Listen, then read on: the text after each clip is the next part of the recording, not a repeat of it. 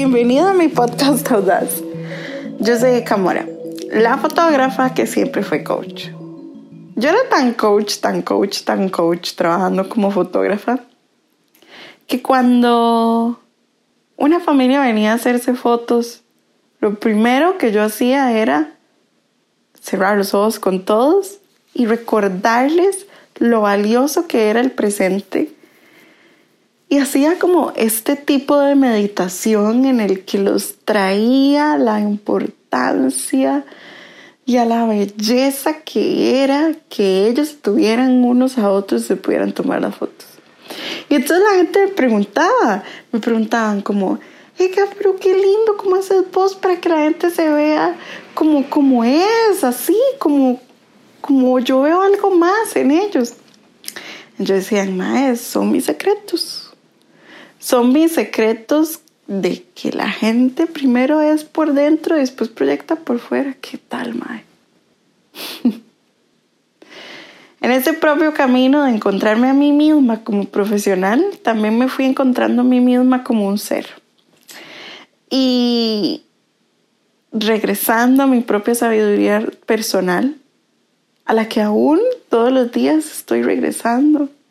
Por este camino en el que ya me siento cada día más cerca de mi propia autenticidad ha sido maravilloso. Y es el camino que yo llamo el camino de la audacia, el compromiso de seguir cada día viviendo la vida que quiero vivir y que nací para vivir. En el episodio de hoy te tengo a Carla. Carla es una psicóloga que se convirtió en el adulto que ella necesitaba ser cuando era una niña. Ella es facilitadora de la Escuela del Ser. La Escuela del Ser es un chuzo. Y tenés que venir. Quiero que escuches la conversación que tuve con Carla y que notes cómo el tema principal de la cosa es el momento en el que sustituimos nuestra sabiduría personal por la de alguien más y entonces ahí nos metemos en problemas. Hola, Carla. Hola, Carla. Bienvenida a mi podcast audaz. Este podcast, vieras que tiene la premisa de ser un expansor. Yo no sé si eso existe, pero de funcionar como una información que expanda el cerebro para que empecemos a ver posibilidades donde antes no veíamos. Y ayer cuando te escuché hablar, vi algo en vos que reconozco en mí, que es que te convertiste de alguna forma en el adulto que necesitabas cuando estabas más joven. ¿Es así? Sí. Es un resumen un poco ejecutivo de lo que pasó, pero sí podría decir que fue así. Vos sabes que, qué chido que lo digas así, porque también yo me puedo pensar en que, digamos, sí, es cierto, es un resumen súper ejecutivo, pero regresar a ser ese adulto y regresar a nuestra identidad más audaz y a nuestro ser, ¿verdad?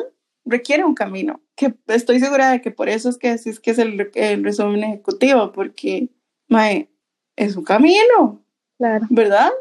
¿Qué pensás de ese camino?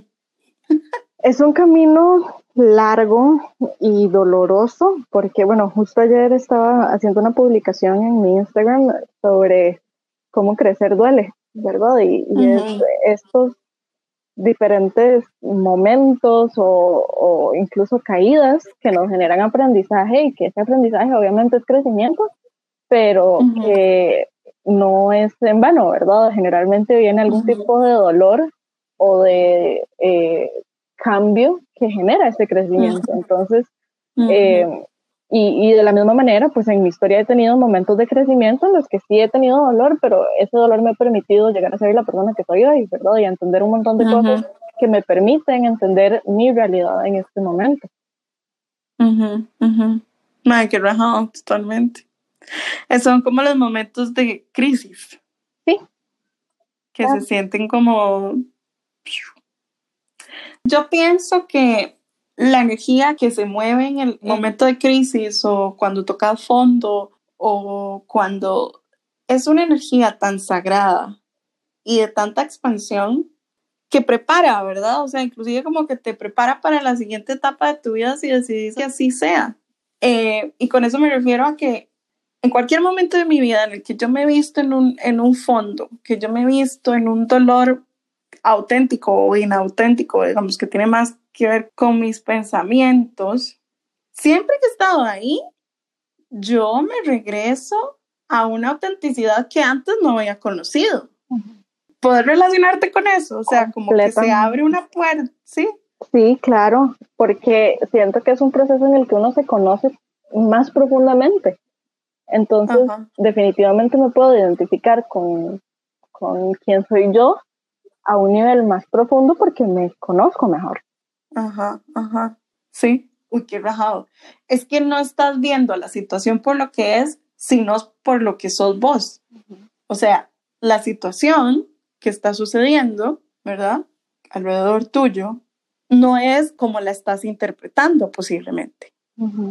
Y esa interpretación lo que te muestra es quién sos vos. Y entonces, una vez que puedes verte por quién sos, a vos misma, se abre la puerta de la autenticidad y de la audacia de una forma completamente nueva y desconocida. Y jueputa, qué regalo más lindo. Quiero que me contes tu camino de audacia y de autenticidad. Wow. Bueno, ¿cuánto tiempo tenemos? ¿Cuántas horas? Digo. No, vamos a ver. Un poco como el background de qué estaba pasando en mi vida. En algún momento en el que voy a empezar, que siento que por ahí tendría sentido empezar a contar la historia. Podría perfectamente echar más para atrás, pero creo que voy a empezar en este momento de mi vida en el que yo estoy terminando el colegio. Cuando yo estoy terminando el colegio, pasan muchas cosas en mi vida en ese momento y bueno, yo venía de un entorno muy protegido y bastante privilegiado en el que siempre estuve en la misma institución desde kinder hasta quinto año del cole con los mismos compañeros, con los mismos amigos y hasta con los mismos profesores. Mi mamá trabajaba en la misma institución, entonces era como casi la familia, ¿verdad? Y lo que yo conocía era esa única realidad, ¿verdad? No conocía nada fuera de esa burbuja en la que había crecido. Terminó el colegio y, como te decía, hubo varios eventos que generaron varios duelos en mi vida. Mis papás se estaban divorciando en ese momento. Esto coincide también con la muerte de mi abuelito, que vivía con nosotros en ese momento. Mi única hermana se va a vivir a otro país. Ay, bueno, el terminar el cole, ¿verdad?, que también era salir de esta burbuja de protección. Entonces, bueno, esto se vuelve un duelo múltiple, que empiezo a trabajar con una psicóloga. Y bueno, ¡ay, qué montón de duelos! Sí, fue un momento difícil. Y además, claro, uno, ¿verdad?, con 17 años que todavía no sabe realmente qué quiere de la vida, ni hacia dónde quiere dirigir nada, ¿verdad? Entonces... o sea, es que tu cerebro no está completamente formado, o sea, como que si para este momento de la vida esa serie de duelos podrían ser bastante gachos, imagínate en ese momento que en realidad todo se siente bastante incierto. Exacto. O sea, quiero darle un abrazo a Carla. Sí, fue un momento duro y esa es la principal razón por la que yo empiezo a ir a terapia, ¿verdad? Muy bien. Esto coincide con que ya yo había hecho mi elección de carrera para psicología, o sea, cuando yo estoy terminando el colegio yo sabía que yo quería estudiar psicología. En ese momento, por algunos acuerdos a los que había llegado con mi mamá, había decidido además estudiar otra carrera, que con el paso de los años dejé botada, pero mi pasión siempre estuvo enfocada en la psicología y yo dije, bueno, si yo quiero estudiar esto y además estoy pasando por este montón de cosas, ¿por qué no empezar un proceso? Y bueno, mi mamá y mi hermana accedieron a llevarme a terapia, entonces empecé a ir con esta psicóloga, empiezo mi proceso, entro a la universidad, empiezo a llevar mis primeros cursos, empiezo a tener mis amigas en la U y de repente tengo a esta amiga con la que la paso muy bien y con la que empiezo a compartir un poquito más y con la que empiezo a sentir cosas que antes yo no había sentido. Ay, man. Y entonces empiezo a hablar con mi psicóloga porque pues era un espacio seguro, ¿verdad? Y lamentablemente esta psicóloga no era ni muy ética, ni muy educada en temas de diversidad. Y ella antepone sus creencias y su fe en el proceso profesional que supuestamente estaba llevando conmigo. Entonces, lamentablemente ella no me da el acompañamiento que yo necesitaba en ese momento. Y bueno, en diferentes ocasiones yo llegaba y le decía, porque pues pasó el tiempo y empecé a tener una relación con esta chica, y yo llegaba y le decía, bueno, es que yo la amo. Y ella nunca logró verbalizar el hecho de que yo amaba a mi pareja en ese momento. Ella decía, no, yo entiendo que le tenés un profundo aprecio. Yo le decía, no, es que aprecio le tengo a la profesora. A ella yo la amo. Y me decía, sí, no, yo entiendo que le tenés un cariño inmenso. Y yo, no, es que cariño le tengo a mi abuelita. Yo a ella la amo, ¿verdad? Y nunca logró verbalizar el hecho de que yo amaba a mi pareja. Y para mí era importante tener esa aprobación de cierto punto, ¿verdad? O ese... como mínimo empatía. Exacto, de que si yo amaba a alguien, era válido que yo amara a esa persona, ¿verdad? Sin importar si era hombre, mujer o lo que sea que fuera. Ay, entonces, no te quiero abrazar. fue un proceso difícil, y bueno, seguí con eso. Y digamos, psicóloga. Más allá de tu psicóloga, ¿alguien más sabía de tu relación? Mi hermana, en ese momento mi hermana y un par de compañeras de la U. Justo tenía una de mis compañeras de la U, en mi grupo de amigas, digamos, que también era lesbiana. Pero también en ese momento yo no me definía como lesbiana, porque no sabía qué estaba pasando conmigo. O sea, sabía que sentía amor por esa persona, nada más, ¿verdad? Entonces también, y dentro de la comunidad existe este tipo de discriminación que es un poco más solapado, pero de que o sos o no sos, pero tenés que decidirte.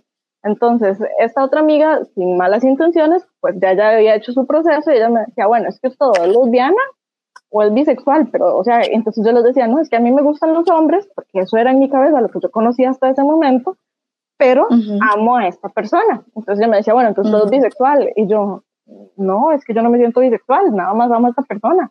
Y como que intentaban ponerme etiquetas siempre, a pesar de que yo en ese momento no sabía qué etiqueta poner. Sigo llevando mi proceso terapéutico con esta psicóloga, y otra falta de ética que comete esta señora es que ella recomienda, cosa que los psicólogos no hacemos. Nosotros no damos recomendaciones, sino que ayudamos a que la persona busque sus propias respuestas, sus soluciones. Entonces, ella recomienda que me vaya a vivir con mi hermano, que se ha ido del país, y que termine esta relación para ver si yo finalmente descubro qué es lo que estoy sintiendo. Como yo estaba pasando por esta crisis de vida y este duelo múltiple, no estaba realmente con esa fortaleza y ese carácter para tomar una decisión. Y entonces, bueno, si mi psicóloga sugiere esto y mi mamá le parece bien, voy a irme, y me fui. Rompo mi relación aquí, me voy para el otro lado del mundo, supuestamente a curarme, a que se me olvidara esta cosa, pero yo seguía sintiendo algo. Entonces, inmediatamente, apenas me fui, el primer día que puse un pie en el aeropuerto, lo primero que hice fue volver a contactar a mi pareja y hablar con ella y decirle que yo no quería romper esa relación, que intentáramos llevarla a distancia. Y bueno, pasa el tiempo, tenemos una relación a distancia. Suceden otras situaciones ahí en medio, me toca devolverme porque mi mamá, que era la que me patrocinaba mi estadía en el exterior, decide dejar de patrocinar mi estadía en el exterior, entonces me toca volver a Costa Rica. O sea, pero sabe, quiero hacer como una recapitulación en este momento. ¿Okay? O sea, ve qué fuerte que es ir a otro país porque alguien no entendía lo que vos estabas sintiendo por tu pareja. O sea, quiero como que tengamos, primero quiero darte toda la empatía del mundo, y segundo, quiero que tengamos como una mirada de halcón sobre esto, y que podamos ver la locura que es.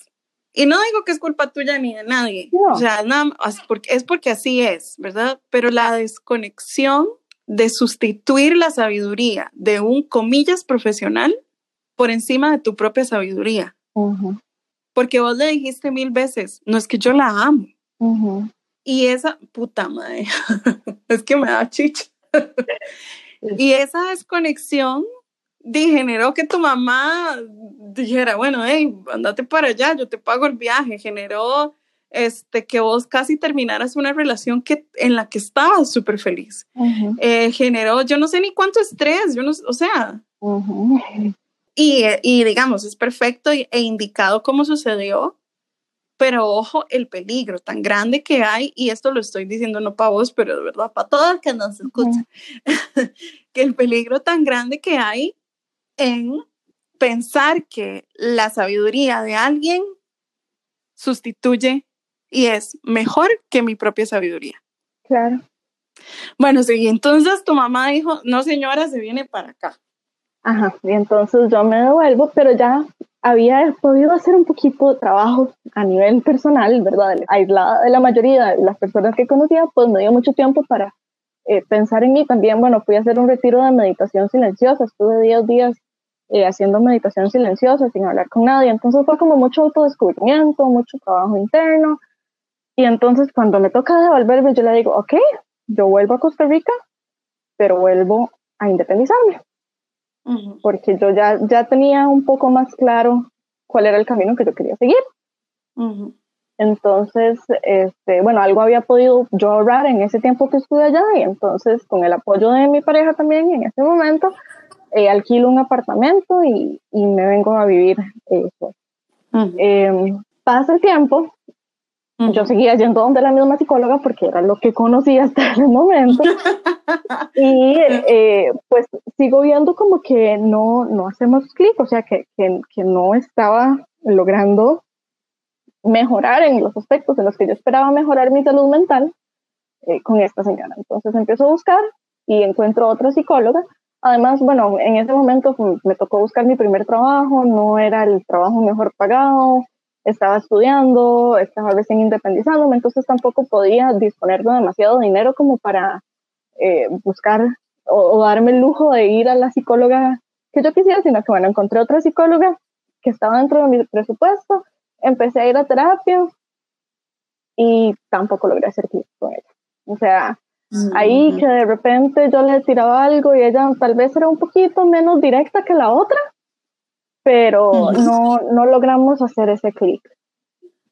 Y así tuve un par de experiencias con otros profesionales a lo largo de mi vida que no logré que una profesional en psicología entendiera que yo, o sea, que mi relación de pareja para mí es importante y que mi relación de pareja es con una mujer y estoy abierta a la hora de decirlo y que espero recibir comprensión por parte de la profesional en salud con la que estoy trabajando. Claro. Puedo decirte que hasta hace 1 o 2 años fue que finalmente logré encontrar una profesional con la que yo me siento cómoda en este momento, y es mi psicóloga, pero sí me tocó rondar en varias profesionales que no lo lograban, ¿verdad?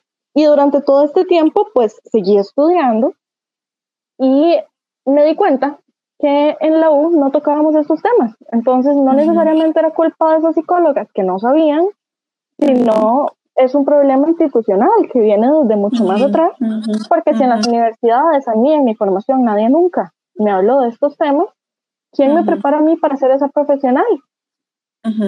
Y bueno, como soy una persona sumamente curiosa, me di la tarea de estudiar y me di la tarea de educarme, porque una cosa es mi vivencia de acá, pero otra cosa es la ciencia que hay detrás de todo esto, y la psicología es una ciencia, entonces no es que yo voy a venir a inventarme un montón de cosas y a cobrarte porque me estoy inventando cosas. O sea, hay mucha teoría detrás de esto y hay gente que le ha dedicado horas de estudio a esto como para que yo no me tomara por lo menos el ratito de sentarme a leerme un par de libros y entender qué hay detrás de todo esto. Y me di cuenta que mi experiencia es una arista, pero que somos una población sumamente diversa, como somos reconocidos. Entonces, sí, soy una mujer lesbiana y he vivido mi experiencia como mujer lesbiana, pero de repente, ¿qué pasa con los hombres trans? ¿O con las mujeres trans? ¿Qué pasa con la población bisexual o pansexual?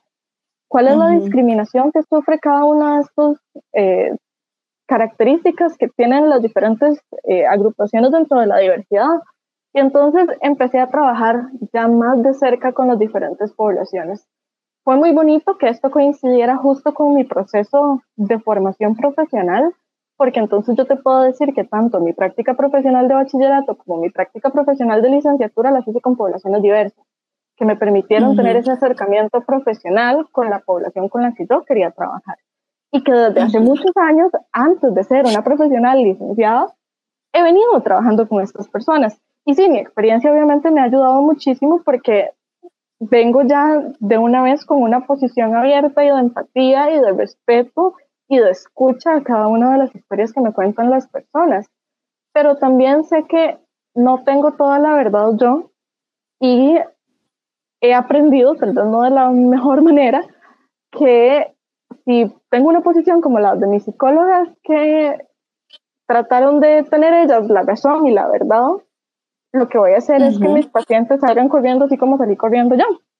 Entonces, he tratado como de orientar mi ejercicio profesional a esta apertura con las personas y a este acompañamiento desde la escucha y desde el permitirle a la persona exponer su situación y trabajar con eso que sienten, ¿verdad? Incluso ni siquiera ponerle etiquetas, porque como te decía, hubo un momento en el que yo no sabía qué etiqueta ponerle. Y para mí no era importante en ese momento ponerle una etiqueta. Entonces, si alguien no le quiere poner una etiqueta, eso está bien. Entonces, sí, por ahí lo único que vos querías es que te voy a decir una cosa. O sea, yo sé que posiblemente, bueno, corrígime si no estoy bien. Posiblemente para la población, o bueno, para la comunidad es súper importante, e inclusive para el individuo, para saber cómo autodenominarse. Pero es que es lo mismo y caemos en lo mismo, o sea, de los paradigmas y de entender las cosas por una etiqueta. O sea, algo es bonito, algo es feo, alguien es hombre, alguien es mujer, alguien es gay, alguien es, no sé, heterosexual, o sea, pansexual, o lo que sea. Está bien para mí, o sea, como que a mí me gusta que la gente pueda decir como soy, esto es lo que yo soy, ¿verdad? Pero al mismo tiempo, ¿sabes qué? Yo creo que el ser, ¿verdad? Como que nuestra esencia no necesita ese nombre. Porque nada más es por encima de lo que decidamos decir. Y en este enredo que nos hacemos nosotros como sociedad de todos los acuerdos que tenemos para existir, ¿verdad? Y todos los acuerdos silenciosos, es que nos inventamos estos nombres y yo no estoy, ojalá que se pueda ver, no estoy quitándole mérito a toda la diversidad que existe, pero creo completamente que si regresáramos todos a nuestra sabiduría personal, no necesitaríamos estas etiquetas para relacionarnos entre nosotros y para darnos el valor que merecemos. Perfecto. ¿Me explico? Sí, yo de hecho no soy muy fanática de las etiquetas. Yo siento que las etiquetas le sirven al otro o a ese ente externo. Y de hecho incluso, no solo me refiero a temas de diversidad, pero por ejemplo, cuando yo tengo un paciente que me dice, bueno, sí, es que yo estoy deprimido. Siéndote muy honesta, a mí me vale exactamente 3 hectáreas de pepinos y la persona me dice que está deprimida. Dígame cuáles son sus síntomas. Y a partir de esos síntomas trabajamos. Pero esa idea que usted tiene en su cabeza de la etiqueta de depresión está en su cabeza. Pero exacto. Trabajemos con lo que usted siente. ¿Qué es eso que usted siente? ¿Tiene insomnio? ¿Tiene ganas de llorar? Ok, ¿por qué está ese insomnio? ¿Por qué están esas ganas de llorar? Más allá de me siento deprimido. Y es que ¿de qué le sirve a una persona saber que está deprimida? Exacto. Es muy fácil en realidad porque entonces pongo en el exterior algo que está en mi interior. Totalmente. Uf, me encanta. Miras cómo me gusta hablar de esto con una psicóloga porque a veces yo he visto que los psicólogos les gustan mucho las etiquetas y es una forma fácil de diagnosticar. Y entonces yo hablo con personas que me dicen, claro, es que como yo sufro, ¿verdad? Primero, sufro de déficit atencional, a mí me cuesta mucho poner atención, uh-huh. ¿verdad? Y entonces, ¿qué? Esto es para siempre. Entonces, o sea, ¿qué? ¿Esto qué es? ¿Verdad? Para vos, ¿qué significa uh-huh. ahora que tenés esto? ¿Verdad? Y entonces la gente se vuelve, y es que aquí es donde está el peligro, mae, la gente se vuelve experta en diagnosticar, en uh-huh. reconocer, ah, claro, ese es un narcisista, ah, claro, yo soy un empath, ah, claro, yo soy altamente sensible, dice la psicóloga que yo como tengo trastorno de ansiedad generalizada, entonces yo hago esto. Uh-huh. Y entonces pongo esa nuevamente, entrego mi control, me infantilizo uh-huh. ante el profesional y de ahí ya se acabó la responsabilidad que yo tengo. Exacto. Y bueno, deben esperar lo mejor. Sí, y muchas veces eso genera incluso relaciones de dependencia con el profesional, ¿verdad? Porque entonces... Uh-huh. como me quito yo la responsabilidad de mi bienestar porque mi profesional me puso una etiqueta, entonces yo me dueño de esa etiqueta, entonces ahora necesito que mi profesional me siga poniendo etiquetas, porque eso me va a justificar ante la sociedad y ante mi entorno, y genera una relación de dependencia que, bueno, nosotros como profesionales tenemos que analizar y observar muy cuidadosamente. Yo, de hecho, le digo a mis pacientes que mi objetivo es que no necesiten volver conmigo. O sea, que hagamos uh-huh. un proceso y que ellos o ellas puedan seguir su vida adelante sin necesitarme uh-huh. a mí. En el momento uh-huh. en el que me necesitan, estamos en problemas. Uh-huh. Totalmente, sí, es que nadie necesita a nadie. Uh-huh. O sea, yo soy de la creencia completamente así, total, de que todas las personas están completas. Uh-huh. Que no necesitan nada de afuera. Y la audacia, de hecho, es, para mí, el compromiso de regresar a darme cuenta de que no necesito nada más. O sea, una y otra vez. Uh-huh. Ay, qué rajado. Bueno, Carlos, me conmueve mucho tu historia. Y me conmueve mucho pensar en todas las personas que se han sentido así como vos, no solo en temas de diversidad sexual, sino en temas de, no sé, de etiquetas raciales. Claro. O sea, ¿sabes en quién pienso muchísimo? En las personas inmigrantes. Uh-huh. Que de repente, vos sabes que yo tengo un primo que nació en Costa Rica y nunca ha vivido en Costa Rica, siempre ha vivido en New York. Y yo me acuerdo que cuando yo lo veía, lo iba a ver o él venía, yo siempre decía, porque no hablaba muy bien español. Y yo decía, qué ridículo. ¿Cómo no va a hablar bien español? ¿Verdad? Porque habla bien así, como tan bien inglés y no, ¿verdad? No. Y mi cerebro de huila ahí, ¿verdad? Tratando. Y yo hace unos años entendí que él es su propia clase de latino y su propia clase de gringo. Claro. Y que nunca iba a caber en la canastita que yo tenía para él de costarricense. Uh-huh. Y yo no sé cuánto sufrió él, digamos, en la escuela, en el cole, uh-huh. tratando de ser lo suficientemente gringo y en la casa tratando de ser lo suficientemente tico. Claro. O sea, mae, este sufrimiento de tratar de encajar en una etiqueta una y otra vez es demasiada separación y demasiada estupidez. ¿Sabes a quiénes se discrimina muchísimo también y a quiénes se les así cancela completamente la sexualidad? A las personas con uh-huh. discapacidad.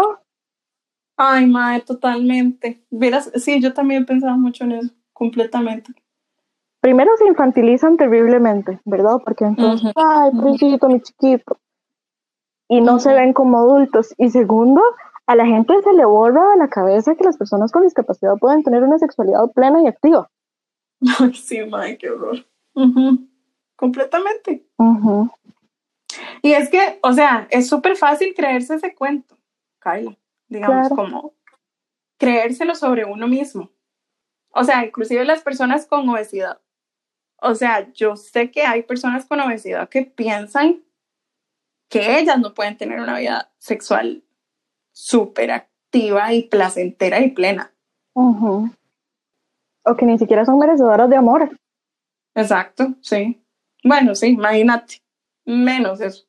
Uh-huh. Por eso es que la escuela del ser es importante. Sí. Bueno, este proyecto nosotras, yo no sé si vos sabes, pero nosotras lo iniciamos porque cada vez que, digamos, nosotras, mi amiga Linette y Janel y yo, mis amigas,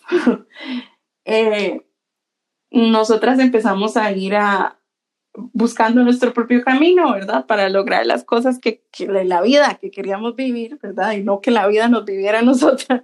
Uh-huh. Empezamos a ir como a un montón de terapias alternativas y a entender como a conocer, ¿verdad? Al ser, que ni siquiera sabíamos en ese momento que se llamaba el ser. Y bueno, entonces cada vez que salíamos de uno de los cursitos y cada vez que salíamos, qué sé yo, de Reiki, todos nosotros decíamos, mae, pero ¿por qué es que yo no sabía esto desde el kinder? Uh-huh. Y entonces empezamos a crear, a pensar como, ¿cómo podemos llevarle esto a los niños y a los adolescentes? Y entonces, fíjate que empezamos a crear como formas en las que se nos ocurre, como que hubiese un club, ¿verdad? Como, yo no sé si vos ibas al club, yo no sé, de natación después de clases, ¿o sí? Uh-huh, uh-huh. Entonces que hubiese un club de ¿verdad? De el ser. Y, ay, mae, nada, ¿verdad? Como que no se nos movía en todo, pero y entonces cuando empezamos a ver esta cosa en cuarentena de la gente teniendo sus hijos en la casa sin la menor idea de cómo educarles, ¿verdad? Y nada más diciendo como, bueno, te tenés que quedar frente a la compu 8 horas del día porque esto es lo que es. Nosotros decíamos, si estas personas estuvieran conectadas con su ser, podrían hacer esto de una forma mucho más divertida y amigable y amorosa, ¿verdad? Uh-huh, uh-huh. Y se volvió, ya te lo juro, que en ese momento se volvió una urgencia. Claro. Y entonces decidimos que teníamos que meterle toda nuestra energía y todo nuestro cariño a la escuela. Y ahí fue donde armamos bien el currículum, que ya más o menos lo teníamos. Y cuando vos te acercaste a Linette y empezaste a hablar con ella de esto, nosotros dijimos, ¿cómo es que no se nos ocurrió que este era un tema medular del ser? Ay, qué lindo. Porque el ser es diverso. O sea, no, ni siquiera debería de haber separación entre una definición y la otra. El ser es diversidad.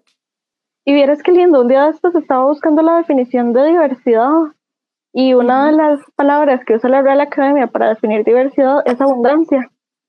Mae, sí, estoy de acuerdo. Entonces me pareció muy bonito que diversidad es abundancia. Uh-huh, uh-huh.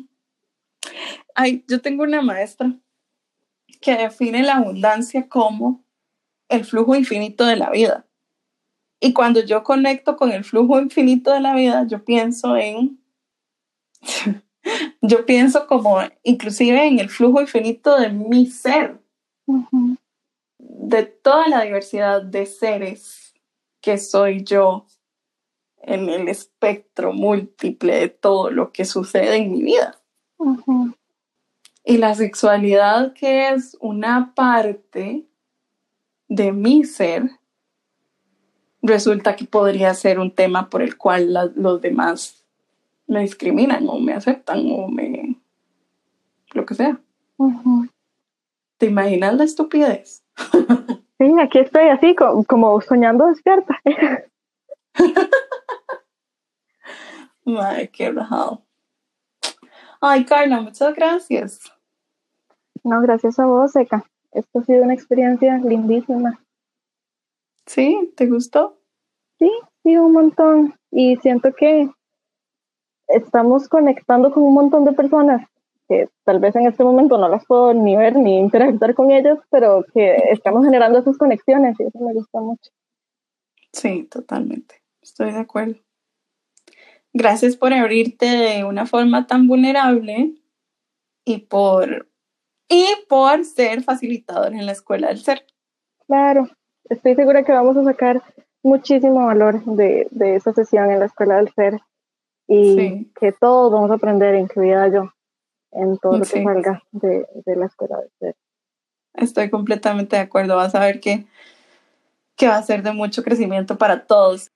Verás que para mí esto de la Escuela del Ser como que no es casualidad que cada uno de los facilitadores tenga una historia, y no solamente que la tenga, sino que pueda reconocer el valor de su propia historia y que pueda reconocer su proceso en la historia. ¿Me explico?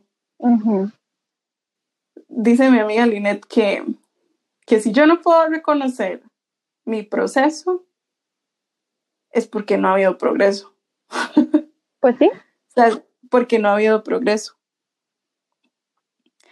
O sea, si yo no puedo reconocer a dónde estaba, no puedo reconocer a dónde estoy. Es porque todavía estoy en ese lugar. Ajá. Es porque todavía estoy en ese lugar. Exacto. Si no soy capaz de hablar de mi historia.